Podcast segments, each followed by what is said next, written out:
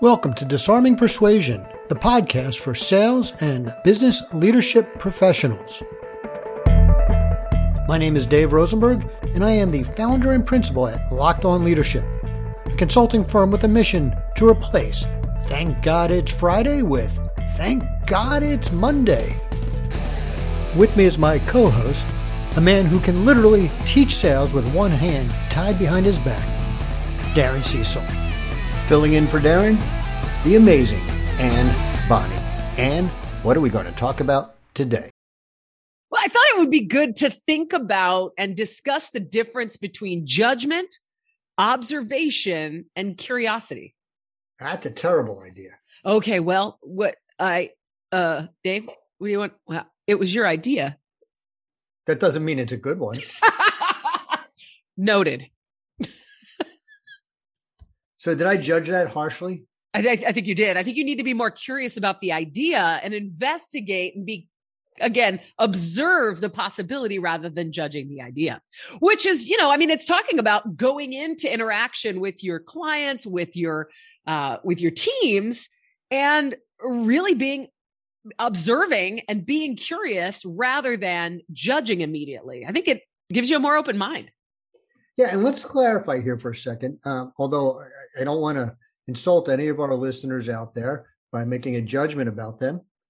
And I think it makes sense to at least clarify our terms. So we're talking about judging, what we're really talking about is um, eh, labeling something they say as either good or bad, right or wrong. Which is interesting because you and I are in the same mastermind group and we did that exercise where she said, Monica said to judge, like pick an item in the room and just judge it.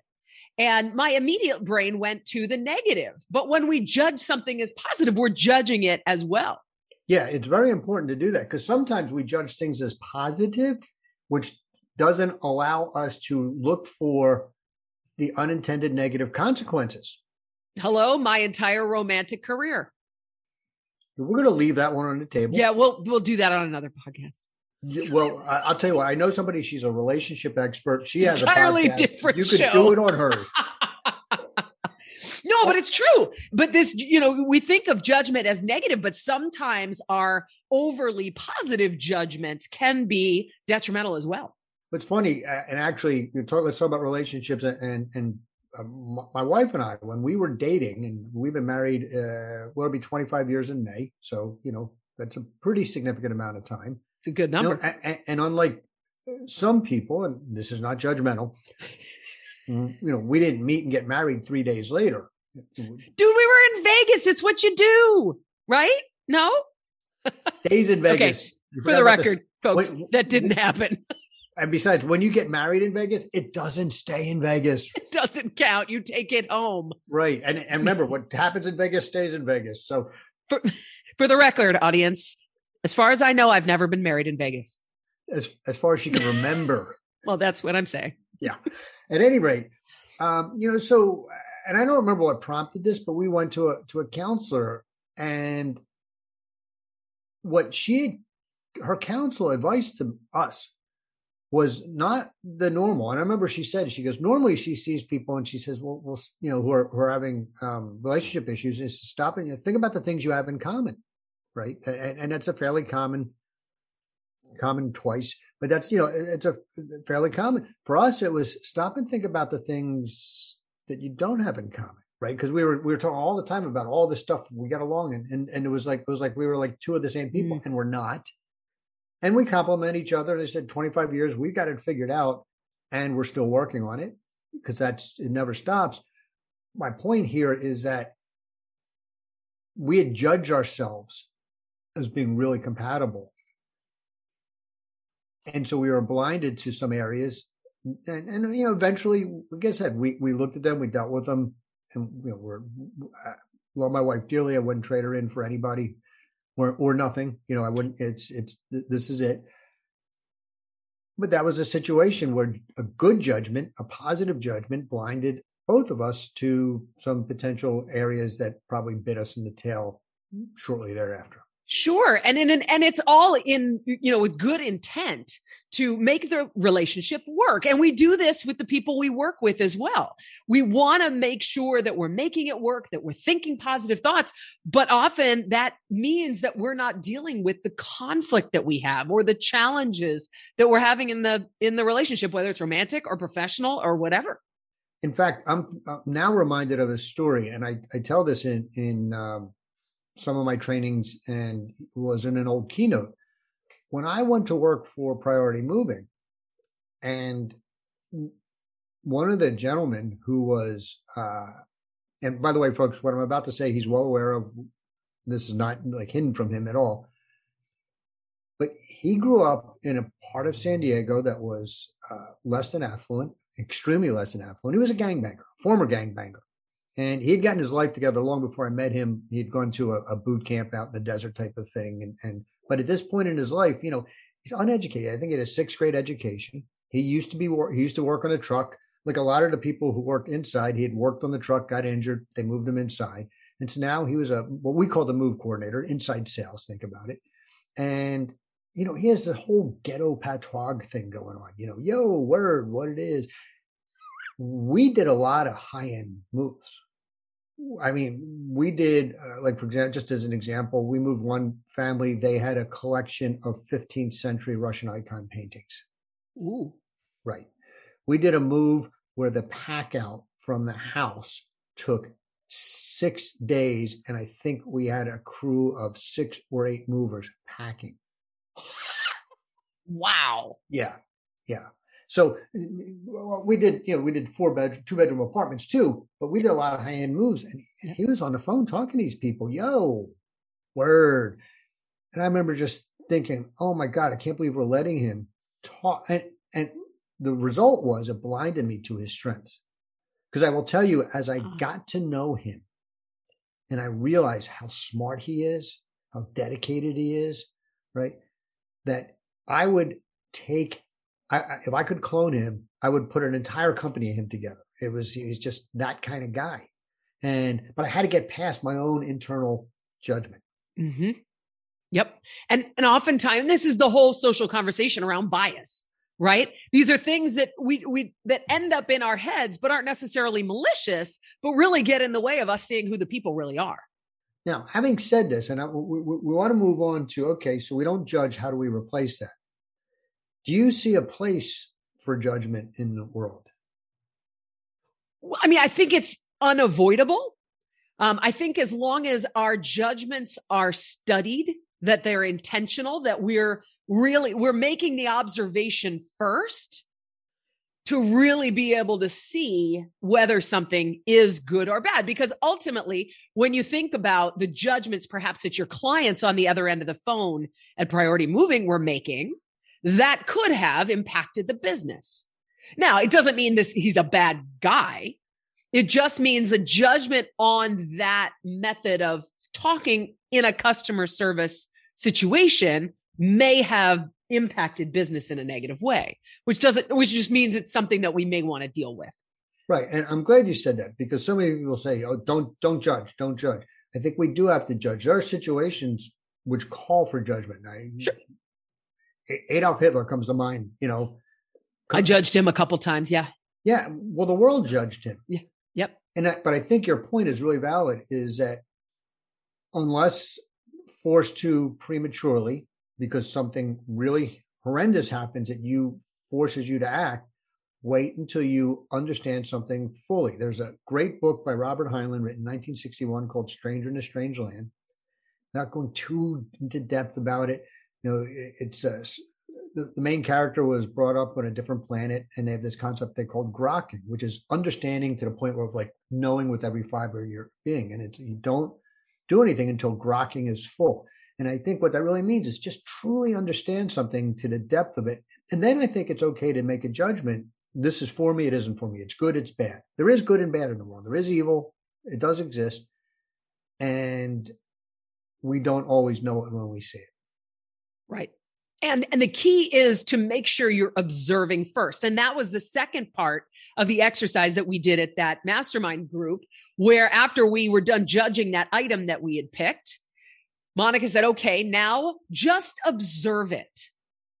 And it was a really interesting, you know, exercise because you looked at something and just you started to see a lot more to it when you just started to observe. And I, I challenge everybody in the audience to try it.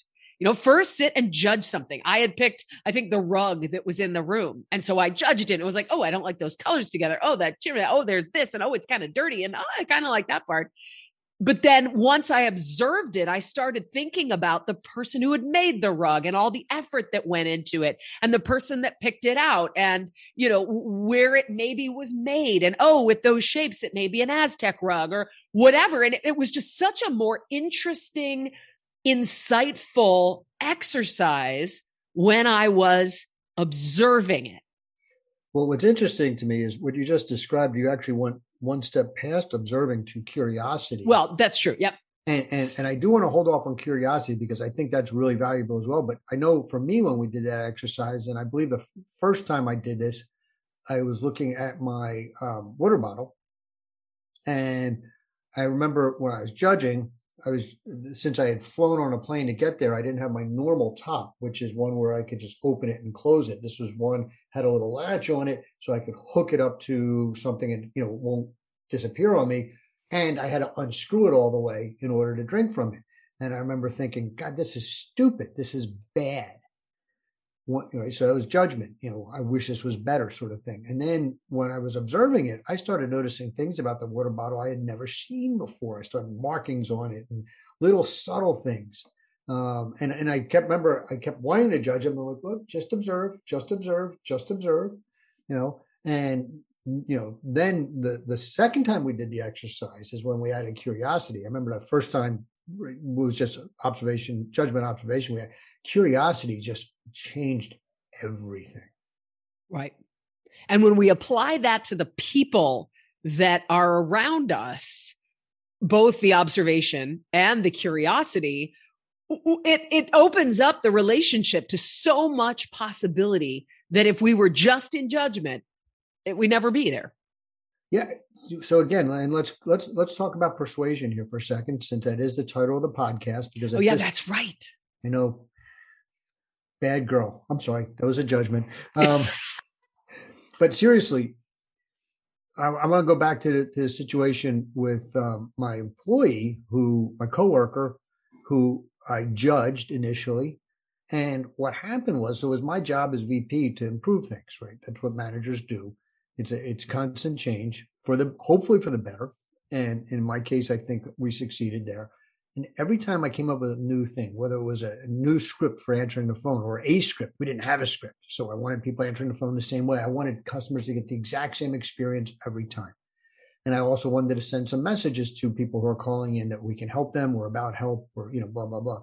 So we created this script that worked under every circumstance and we we practiced it we practiced it we practiced it and i had people this is and then we recorded conversations and i'd listen in and then i'd give them feedback when they didn't follow the script and they'd give me their excuses for not following the excuse, uh, script and i'd show them why what they said didn't hold water. Like well i tell them why i was right. And bottom line was i got a lot of resistance and, and this guy was a leader and has I learned as he went, so everybody else went. And he fought me. Every new, not just this, every new procedure, he fought me. One day he showed up, and I think I've told this story before. He showed up and, you know, he had loosened up to the point where he was, I think we liked each other. He was joking and laughing around me. He was comfortable, right? He wasn't all uptight about me because I wasn't the new guy anymore, right? And he reverted back to what I thought was old behavior. And I thought it was a bad attitude, right? Which is a judgment, folks. When you think somebody has a bad attitude, that is a judgment. Words like good, bad, those are judgment words. And attitude, we don't know what somebody's attitude is. We only right. know what their behaviors are. Yes. And so I made a conscious effort to say, okay, I'm not going to judge. I'm just going to observe. When you observe, we now we talk about behaviors because those are things you can observe, see, hear, sometimes smell, right? Touch. Th- those are observations, things we take in with our senses or five senses. So when I spoke to him, I didn't talk about the bad attitude he had. I, I talked about the change in behaviors, the fact that he wasn't joking, he wasn't engaging in the banter like he normally did. He was looking down. His face was sort of, you know, frowning and he had a sullen, what I interpreted to be a sullen look. And I asked him what was going on. His daughter was just diagnosed with lupus. Ugh. Think about what that conversation would have been like had I just attacked him for having a bad attitude. Right. Because I observed, I got the information I needed. Right. And I was curious what's going on? Yeah. Right? Why, right. why, why is your behavior markedly different? Found that out. And, and to shorten the story, I was, he didn't, he wasn't on our insurance policy. By the end of the day, he was. After that, he embraced every new idea. I don't mean he didn't challenge me if he saw flaws in it because he knew that was welcome, but he didn't fight me tooth and nail. He was more open. Because you didn't inflict your judgment. And I always say this as you're giving people feedback, give feedback on behavior, on your observations, not on your judgments of the observation. Because again you're giving that person the benefit of the doubt that they're there's it's assuming positive intent right? It's here's what i'm seeing. I'd love to know what's going on. And one of the lines that i use is i don't always know i don't know all the information. There's maybe something that i don't know here. I'm just this is what i'm seeing. Yeah and, and i would be cautious don't even say assume positive intent because that's a judgment as well okay fair right? enough but just but just come at it from a place of neutrality and this is where the curiosity comes in. What's going on? Why? If I wasn't curious, I'd have lost a really great guy. Right. And, and our success at that company, I guarantee, would not have been what it was. And so, as you think about your leadership, persuading somebody to follow you, is a lot more effective when you come at it from that place of curiosity, when you come at the relationship from a place of observation rather than judgment. I love it. Yeah. And the same thing happens in sales. How many salespeople do you know who might judge something? In fact, at the same company, we had another customer service rep who thought our storage rates were too high. Now, you know, everyone's familiar with self storage where you load it in yourself into this garage you know, a, a garage for rent. In a moving company, we actually have these crates, these five by seven by seven wooden crates. Think, you know, Raiders of the Lost Ark. Yep. and that's uh, right. And that's what our warehouse looks like with these crates piled upon each other. And it's not easy to get into them, but you can if need be. And we have some liability for damage because we load it in, we unload it. So the value proposition between that versus self storage is completely different. And they have two serve two different needs. She didn't get that and judge us too expensive. And so she was directing people to a self storage facility that forget about the fact that it cost us money, didn't always meet their needs and didn't have the security per se and you know the protection and a lot of other things because she was making a judgment about what they could or couldn't afford Yep. that's probably the most common judgment I see in sales that's a mistake. Oh, they can't afford this. Right. And people also make, you know, I mean, judgments right now about COVID. A lot of our speaker friends are making judgments that companies don't have a budget for virtual presentations, for virtual training. And, you know, they make that judgment. And so they don't try to get the gigs. And so they don't get the gigs, you know? And it's a similar thing. You're either steering your clients wrong or you're not even going for the business that could be there for your company. Or you're judging that it has to be virtual when the company may be open to in person. Right. Which right now versus a year ago, there's a lot more people are just fed up with the, yeah. you know, the, the two dimensional world. I've got an in person on Thursday. And I said, you know, there's a chance you'll go virtual. He's like, no, we're tired of it. We're not doing it. Get your butt to Toledo. I'm like, okay. Right. I, it's funny. I had that last last year this time. It was it was a De- December first gig, and up until a month beforehand, that was exactly what. And then a month beforehand, it was like, yeah, no. Guess what? We have to pivot to virtual. So, yeah. you know, it, it, it happens. And that's another problem, by the way, with judgments, folks, is is you know sometimes you box yourself into a corner. Yep, and they don't allow for flexibility and for that curiosity. Yeah. Yep. Yep. And so I guess what our message is, if you want to be, have greater influence and be able to persuade people, whether it's in sales or in leadership, suspend your judgment until you have all the information. And that's not enough information. That's all the information. Well, and write your judgment in pencil because stuff changes. Yes. Leave room in the margins for continued observation. Yeah. And put big spaces between the words so you can insert modifiers. And get a red pen so that you can like make it stand out. So when you're editing the document, never mind. Yeah. Yeah. no, but it's true. And that continued observation is also important because one of the things we've talked about recently is sometimes we freeze people especially people, but situations we can freeze as well. And we don't allow for things to change. Once we've observed, we've gotten the information, we've made the judgment, we freeze it there. And nothing in this world is concrete. No. And while it's true a leopard doesn't change its spots, that doesn't mean the spots don't get modified. Right. And and sometimes people do have, you know, big epiphanies or some uh, significant emotional um, event that can completely change their paradigm. Yeah. And or it's possible your judgment wasn't completely accurate from the beginning. Right. So be open to that. Yeah. There, there are times to judge people and be yep. open to that. And same thing with clients too. You know, we talk about sales. I, I just know that I had one client for a long time and they did a lot of work with me and I was so grateful. And at first they were kind of a challenge. And so every time I got on the call, I was like, oh boy, here we go. This is gonna be a pain in the butt. And finally I, I got off a call one time and I was like, that was kind of awesome. That was easy. Why am I judging this and making it such a negative experience for myself and possibly for them? Um, when they're actually being pretty awesome. So yeah, Wow, that just opens up a whole nother door. So first, first uh, along similar lines, I remember when I was in telecom, and I would, uh, you know, a cold calling machine. I've said that before. I've I've been that way since I got into professional sales. I'm not saying it was easy back then. I just forced myself to do it, and it got easier. Digression there, digression alert, digression alert.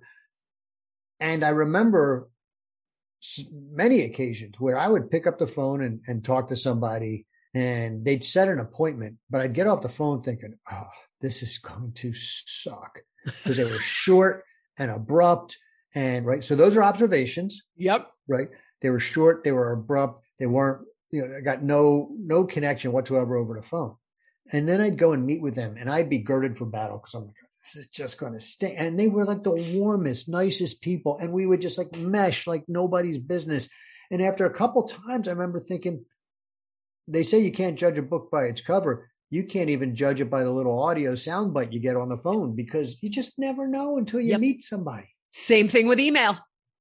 They might be just being very efficient, and it seems to you like, ugh, they're curt, they're not polite, they're not pleasant, and then you end up getting around them. You're like, oh my god, they're lovely. Yeah, totally. Yeah. And we talked about that when we did our our, our email uh, program a couple, three, four weeks ago, whatever it was. So absolutely, yep. yeah, that's one of the big problems with email which by the way folks another place not to judge to be so think about all the areas we start judging people.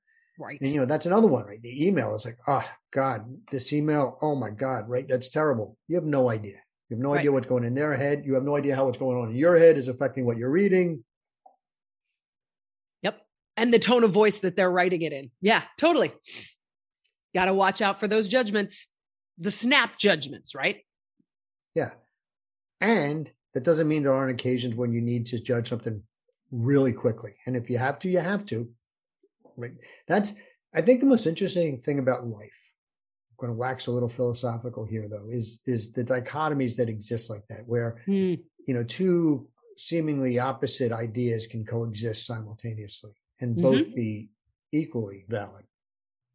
So, what's a situation that requires a snap judgment?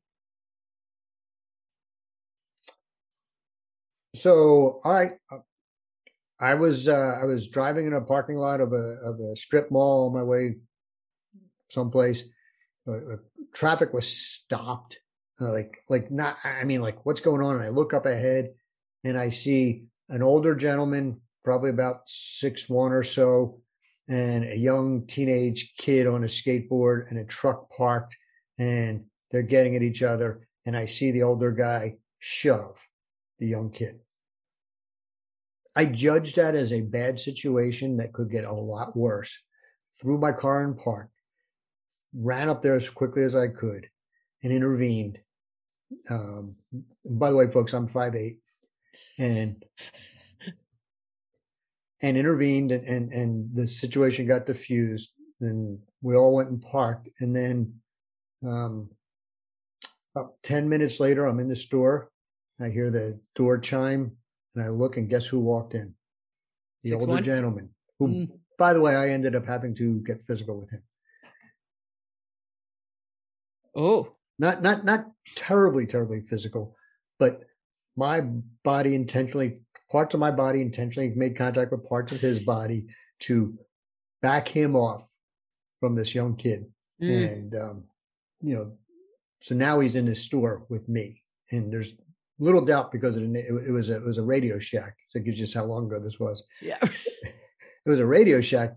The odds were he didn't come to this strip mall for Radio Shack, and he came looking for me, and then he apologized to me. Right. So, yep. scene one cause for snap judgment. Yep. Scene two, and I was prepared no judgment required, right? Because my judgment would have been wrong. Right. Leaving that judgment open for like right. moving the spots. Yeah, let's right.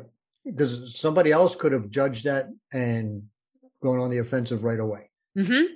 Right. And had you been like, dude, what are you doing in here? Why didn't you start putting parts of your body in contact with parts of his body again? It could have gone the exact opposite way. Had you stuck to that judgment. Yeah. Mm-hmm. Right. But again, I think everyone you would agree that initial uh, contact required a snap judgment. Yep. And I guess the last piece of this then is own your own stuff. In other words, be accountable for whatever judgment you make. Mm-hmm. And if it's a bad judgment, own it. Mm-hmm. Own it, shift it, and move forward from there. Yeah. We know better, we do better. Yeah. Just take responsibility. Yep. And move forward. I think that's a good place for us to end this. I love it. I love it, Dave. And and I encourage everybody to do that exercise. Just pick something in the room. Judge it for a couple like for a minute or two and then pick something and just observe it. Just observe things about it and then get curious. And it's, it's fascinating exercise. The same object, right? Don't yeah, pick same object. object. Yep. Pick an object. I don't care what it is judge it, put it down, sort of shake your head for a second, then pick it up and observe it. And shake it off. when you're done the observing, put it down, shake it off, and then pick it up and be curious. Observe it with curiosity. Because what you'll find in that last piece, by the way, and I know when we did this, I, it was a shame. I started things that I had judged as ugly. I started wondering why they were done that way. And then I thought, hmm, wonder, you know, and then all of a sudden you start going with how can I use that mm-hmm. information? You'll learn a whole lot more that way. Yeah. So, folks, don't judge us, just listen. or judge us is good. That's okay too. We're we're, we're comfortable either way, and, and let us know what you how you judge us. Send us a line. Would love to hear from you. All right. Until next time. See you then. That concludes another episode of Disarming Persuasion. My name's Dave Rosenberg. And this is Darren Cecil. Visit our websites at lockedonleadership.com or darrencecil.com.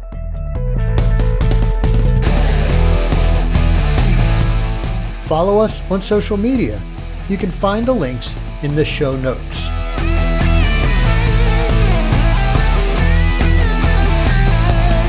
Remember, if they fail to make a decision, you failed to disarm them.